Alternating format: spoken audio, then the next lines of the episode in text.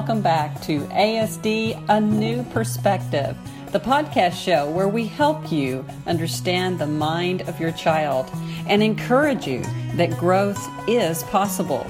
Now, last time, Dr. Steve Gutstein discussed the development of typical infants and their mental development, and that mental growth is inherently disorganized, and that does not deter those infants one little bit. But not so with children diagnosed with ASD. Dr. Gutstein explains. We see more restrictive primitive exploration, less frequent, explore fewer images, perseverated on the images, provided themselves with fewer opportunities to learn about their environment, demonstrating less looking at novel object, less object exploration. If it's very primitive, you can't follow, you can't respond to that. You can't pick up on it and elaborate it. And secondly, of course, even when they're doing that, they're not providing you with the attentional space. They're not inviting you into it. Same thing, what we call non-functional repetitive behavior, as opposed to typically development in typical development, infants and young children do a lot of repetitive behavior, but it's for mastery. And once they master something in a skill, they move on to something else. They don't stay with something. And what we see here is study after study where the ASD infants and toddlers and young children have repetitive behavior that has nothing to do with mastery, say.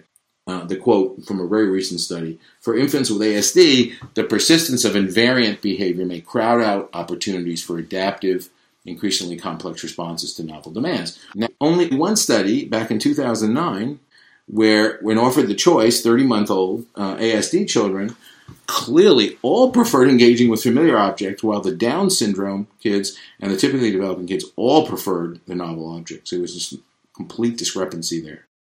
Now we get to the, the, thing that most of the research has done, which is called social passivity and non-responsiveness. So, you know, not being, not engaging with guides who would be trying to promote their growth. By the end of their first year, typically developing infants are active participants in social interaction. ASD infants are not. That's the conclusion.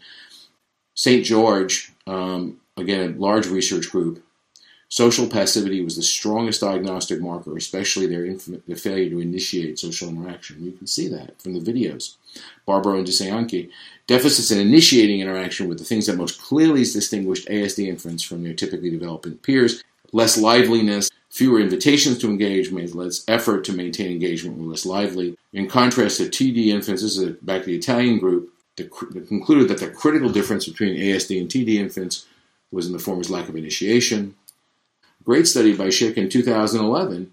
And what amazed me is it's the only study of social observation. I'm not talking about imitation. I'm just talking about how much do these at-risk infants actually look around and watch their environment and pay attention to what's going on around them socially. And one study that showed the toddlers, um, when when parents offered actually offered. Remember, we're not talking about uh, the infant doing anything to engage, which would be the normal thing. Here, parents proactively offering facial and vocal expressions in relationship to novel objects. The infants didn't didn't even look. The ASD infants compared to the typical ones. And the conclusion was they do not appear to be affected by feedback based on parents' facial expressions or voice tones, actually, or vocalizations, which is very abnormal. Um, and in fact, they would be the, should be the ones initiating it.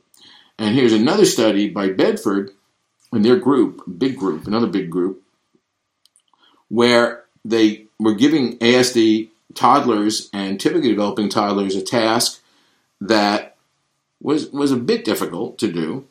And in both groups, parents were able to provide supportive feedback or guidance, right, to that infant.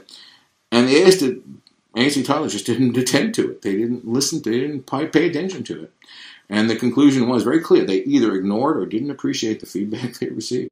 Now we get to experience sharing, and that's been a huge area of study. For some reason, all the study then gets done there. And it's an important area. And just over and over again, the replications are unbelievable, starting in 2006.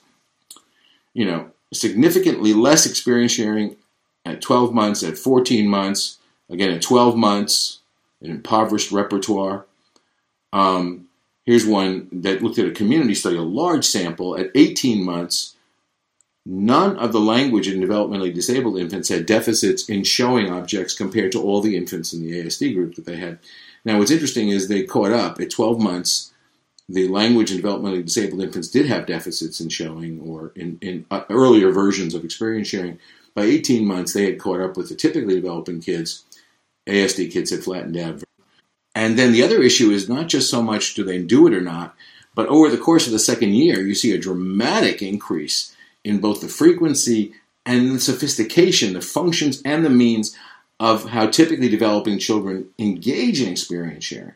You'll start to see pointing, you'll start to see showing, and what we find here is that there's no growth at all. Uh, no improvement over second, third, and fourth years, no improvement between 9 and 24 months, while developmentally and language delayed children catch up in the second year. Deficits in showing and initiating tend to persist and become some of the defining features of ASD.